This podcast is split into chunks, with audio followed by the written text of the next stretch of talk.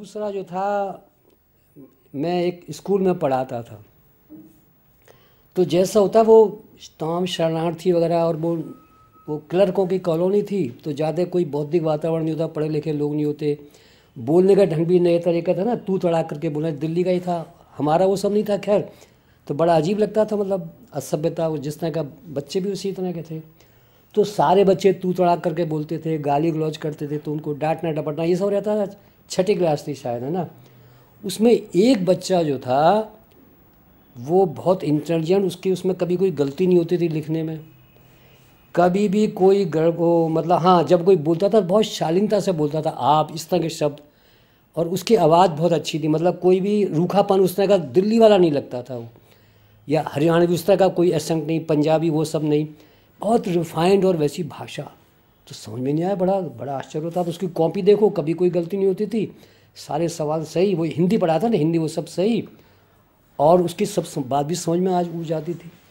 तो मुझे बड़ा आश्चर्य हुआ मतलब उसका व्यवहार वगैरह, खड़े होने का ढंग, बहुत मतलब लगता था घर, बहुत अच्छे परिवार के मतलब संस्कार वाला बच्चा है। तो मैंने उससे पूछा, तुम्हारे पिता का नाम क्या, ये क्या?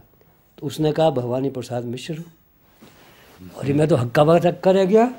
अच्छा जैसे आगे इधर रहते थे वो भवानी भाई भी उधर रहते थे एक नाला था उसके पार वो रहते थे लक्ष्मीबाई नगर में। तो उसके पता पूछा हमने कहा इससे बढ़िया मौका क्या होगा? भवानी है ना वही सप्तक वाला तो था ही दिमाग में। खैर जो भी था बताओ। तो उन्हीं से मिलने की इच्छा होती थी लेखकों वेखकों से जो कि मुझे वहाँ अलीगढ़ के वहाँ कभी नहीं मिले कहीं भी। ये अनुपम मिश्र थे।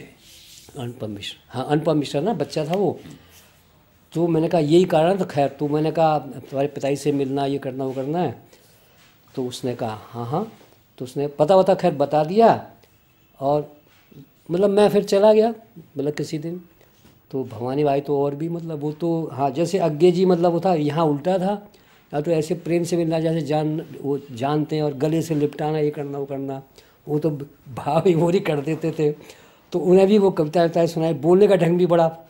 और वो तो मतलब ये भी नहीं कहते थे मतलब घंटों मतलब आप गप्पे मारते रहिए आप। खैर, वो तो उनको ही पता था, बच्चा है, जो भी, जने कितने लोग आते होंगे।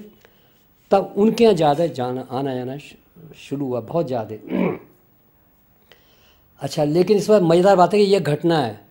लेकिन पता कि मतलब भवानी भाई ने अपने बच्चों से ये कहा था कि मेरे बारे में कभी कोई कुछ लिखेगा नहीं मेरा। उनका जो अनुपम मिश्र का बड़ा भाई था, वो शास्त्रीय संगीत सीख रहा था।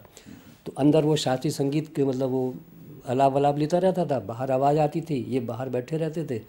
मैं बैठ रहा था तो वो उनका इंटरव्यू लिया मैंने।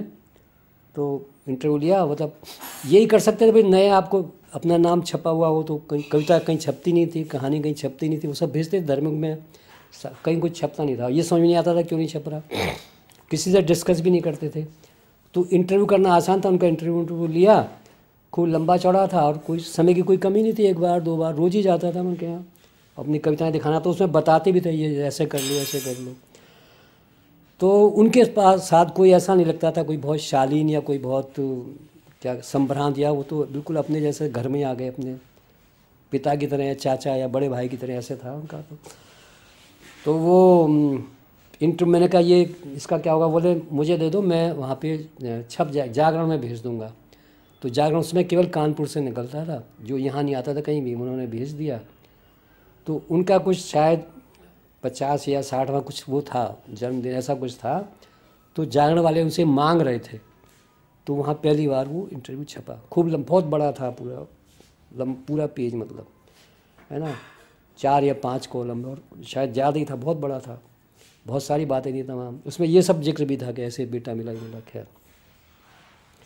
तब उन्होंने, उसमें ये था कि वो बिल्कुल बराबर जैसे व्यवहार करते थे तो उसमें खास बात थी जैसी बात करते करते ना, उन्होंने अपनी दराज खोली, मेज की। उसमें उर्वशी की पांडुलिपि थी। है ना?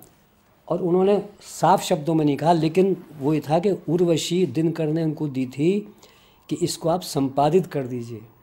उसकी भाषा को ठीक भवानी प्रसाद मिश्र ने किया। है वो उन्होंने दिखाई मतलब।